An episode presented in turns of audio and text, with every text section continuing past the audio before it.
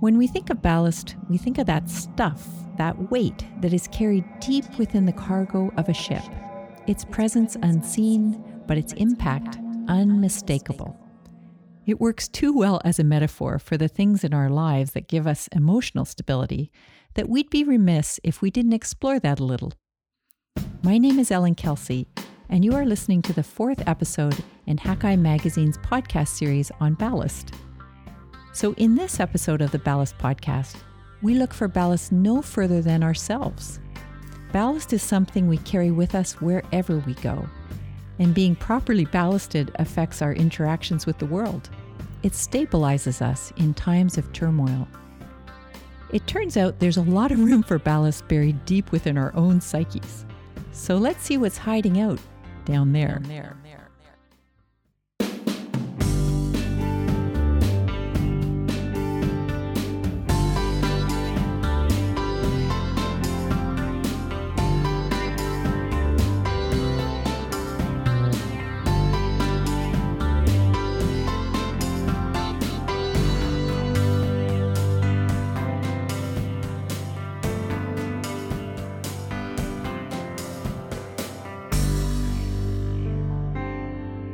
We've all seen what happens when we as humans lose balance. I mean, seriously, we see it all the time in the celebrity world. Remember Britney's breakdown in 2007? How you like your hair, Britney? Who didn't empathize with her urgent need to cut her hair? I know I owe a few haircuts of mine to painful breakups and heartfelt losses. Hundreds of years ago, artists struggled to stay even keeled. Michelangelo took more than four years to paint the Last Supper on the ceiling of the Vatican Sistine Chapel, all the while tormented by the fate of his own deteriorating health and fear for his immortal soul. In one of his own poems, you can almost feel the pitch of Michelangelo's discontent as he takes us on a tour of his body's aches and pains. A goiter, it seems I got, from this backward craning, like the cats get there in Lombardy or wherever. Bad water, they say, from lapping their fetid river. My belly, tugged under my chin, is all out of whack. Beard points like a finger at heaven. Near the back of my neck, skull scrapes where a hunchback's lump would be. I'm pigeon breasted, a harpy. Face dribbled, see? Like a Byzantine floor, mosaic. From all this straining, my guts and my ham bones tangle pretty near. Thank God I can swivel my butt about for ballast. Ballast? Michelangelo, painter, sculptor, poet, architect extraordinaire, envisioned his own butt as ballast. Darwin, too, was a worrier. In her wonderful book, Andy Warhol Was a Hoarder Inside the Minds of History's Great Personalities, Claudia Kalb writes He fretted about his children, about his work, about his deadlines, about his reputation, and almost always about what ailed him. Darwin, it could be said, suffered from anxiety, one of the most common conditions on the planet. During the 40,000 mile journey from England to South America, Australia, and Africa, Darwin experienced rough seas and navigational mishaps and struggled with occasional bouts of fever, uh. intestinal distress, a swollen knee, occasional boils, and headaches and severe seasickness. Uh. He spent much of his time at sea nibbling on raisins, his father's prescription, lying in his hammock, and retching. the Beagle journey, scheduled to last two years, stretched to five. When Darwin returned to England in October of 1836, he was a changed man, and he wrote in his health diary, along with the other symptoms that plagued him the rest of his life, that he continually suffered from bouts of hysterical crying.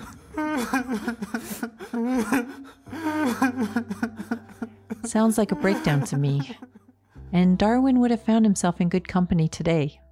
In August 2018, Barnes & Noble, the largest book retailer in the US, announced a huge surge in the sales of books about anxiety, a 25% jump in a single year.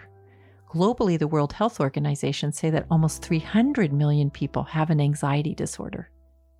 It's difficult to maintain stability, no matter how brilliant or creative or influential one might be. We need ballast in our lives. We need that thing that keeps us grounded. I mean, seriously, there's no way Oprah has managed to keep her cool the way she has all these years, channeling her enthusiasm into an empire worth roughly $3.5 billion. If she didn't have a Gayle King, we all need a Gayle King. So, who better to talk to us about stress and the need to ballast ourselves than students? I stopped by the University of Victoria campus to find out what keeps students level headed in times of turmoil when they feel shaken to the core because I don't know about you, but when I think of being shaken to my core, I always think of exams. And if I were to ask you, you know, I know it's a busy time of year for students, there's exams, there's the holidays coming up, all of those things. How do you maintain your own emotional ballast? Oh, um, I actually do choir on Mondays. So I do that every week and gets me out of the house every so often. Naps and um, just I, I call my my brother and my my mom a lot, just to just to chat and complain. Exercise and meditation mostly. That helped me balance. Um, absolutely, friends and family. Uh, on a on a less serious note, beer really helps. Um, and my neighbors just got a puppy, so that really helps too. I'd say weed because it'll help you fall asleep at night. And that's like sleep is so important when you're stressed out and when you can't eat and when you just need to like relax and, you know, stabilize. I find that that really helps you stabilize, like, you know, to do as well as possible. Say friends is a good ballast. Yeah. Friends and beer. Of course, we also ran into folks who were having a harder time ballasting themselves. What's your secret ballast? Uh, I don't I don't think I have one. Honestly, I don't know.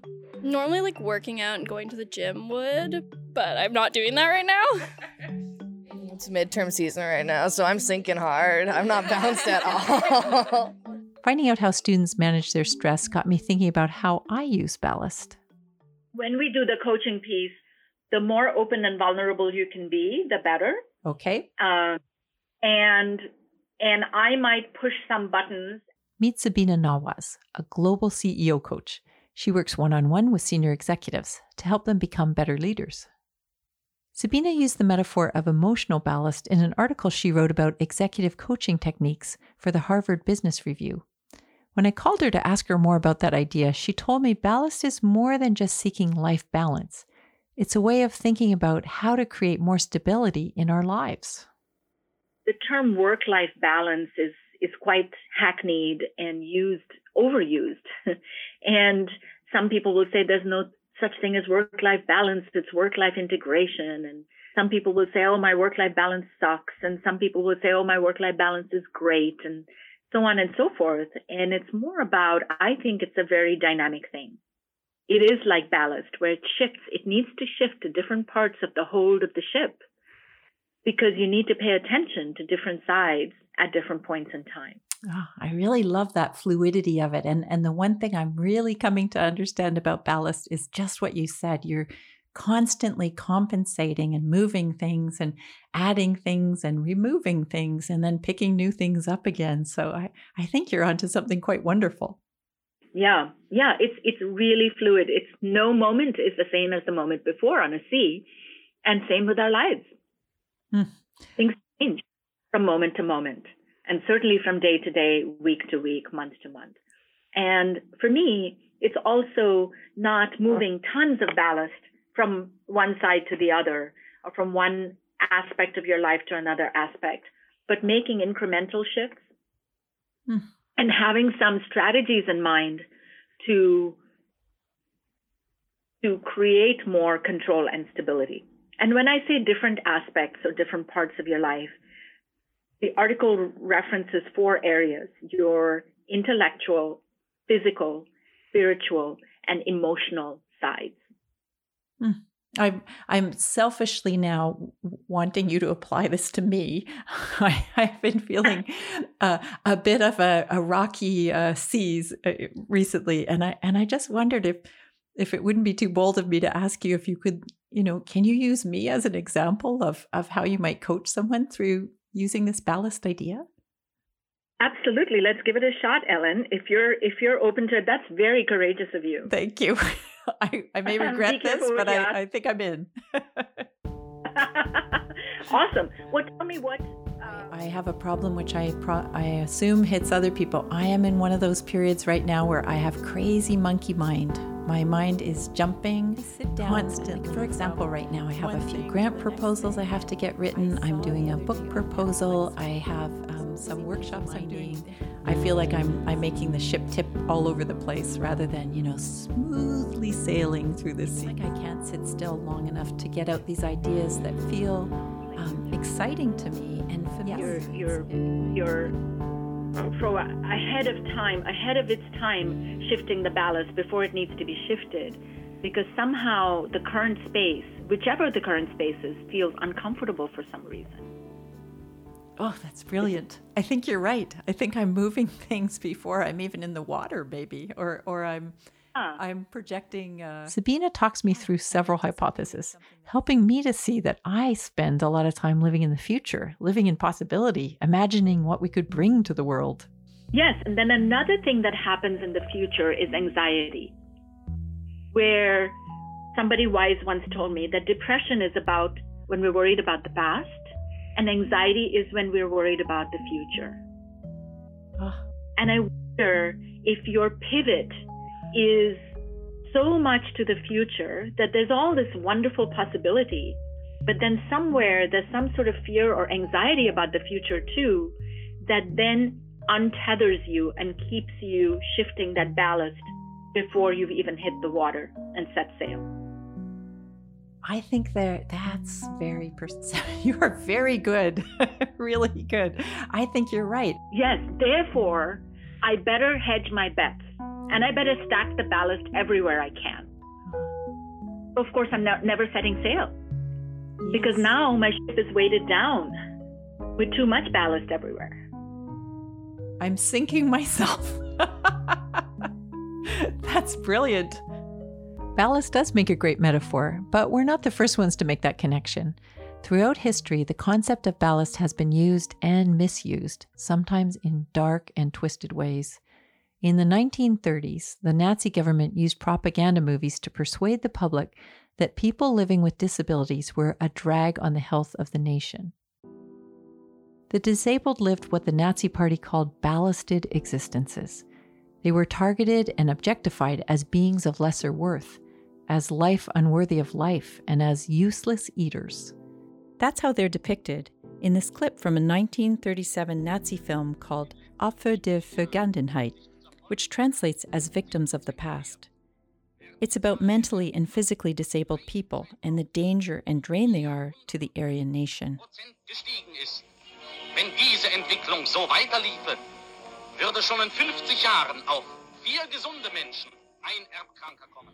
The seeds of the Nazis' philosophy go back to 1920, when Karl Binding and Alfred Hoche demanded that all those who lead a ballast existence and thus were a burden to society be killed. This heinous idea eventually gave birth to the Holocaust.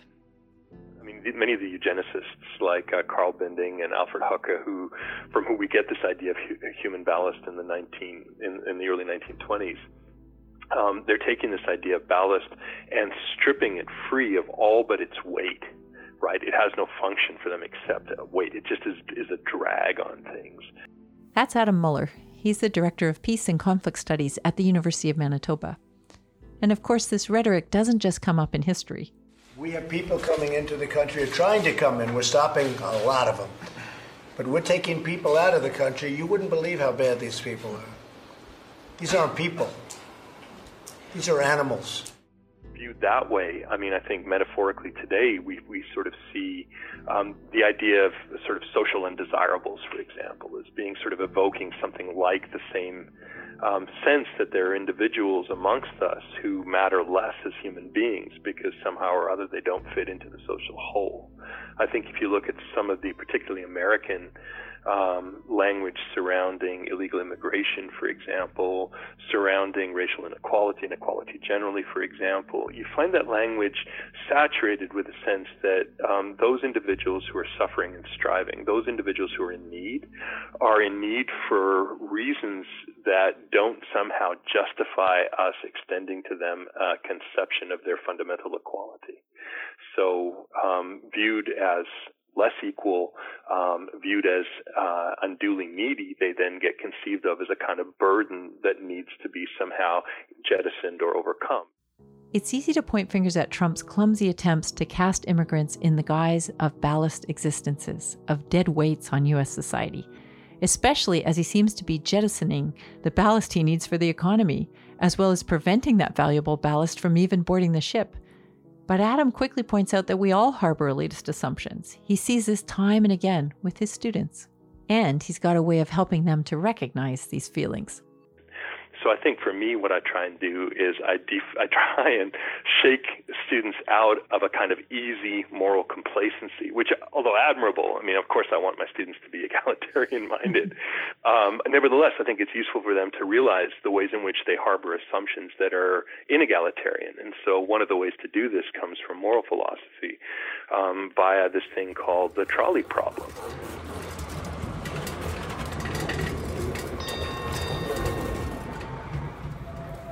The trolley problem thought experiment plays out like this Imagine you are driving a train that is about to run over five people who are tied to the tracks ahead.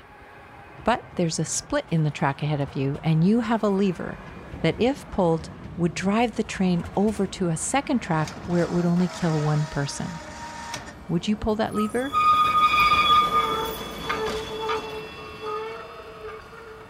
Philosopher Philippa Foot devised this dilemma back in 1967.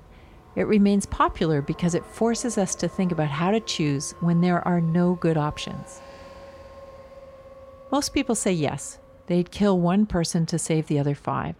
And that's consistent with the philosophical principle of utilitarianism, which argues that the morally correct decision is the one that maximizes the well being for the greatest number of people but we can alter the experiment to learn a lot about people's inner feelings and prejudices. What if the person you'd have to kill was from your hometown and the five on the tracks were immigrants? What if the people on the track are sick or old? Would it change anything for you?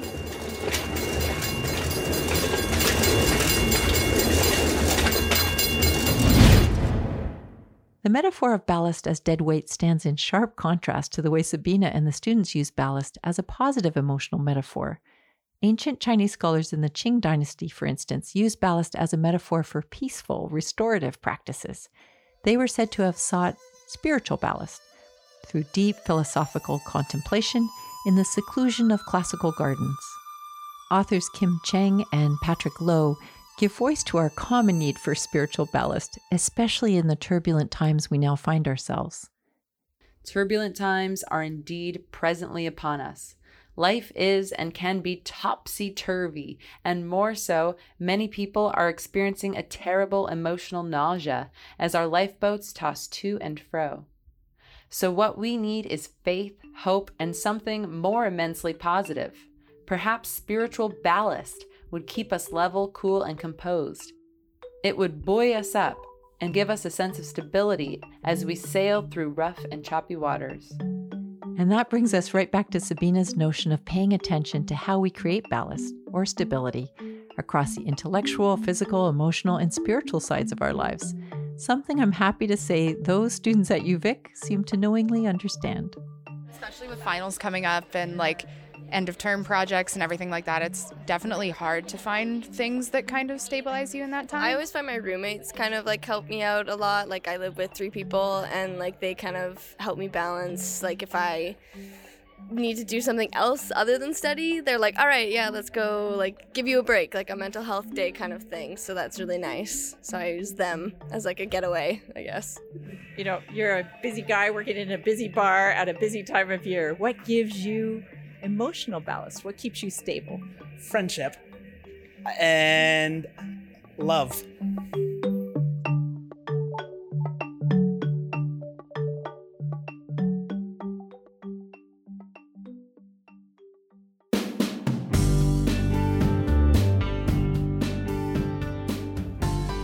Thank you to everyone who kept this episode buoyed up. Sabina Nawaz, my executive coaching guru, Adam Muller from the University of Manitoba, and the wonderful, if not highly anxious, students who spoke with us during their exam season from the University of Victoria. This episode of Ballast was produced by Katrina Pine and me, Elin Kelsey. Our original theme music is by Tobin Stokes. The team also includes Jude Isabella, Adrian Mason, Mark Garrison, David Garrison, and our fact checker, Megan Osmond Jones.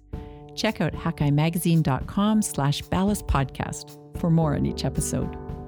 We are an endeavor of Hakai Magazine and are produced next to the sea in historic downtown Victoria, British Columbia.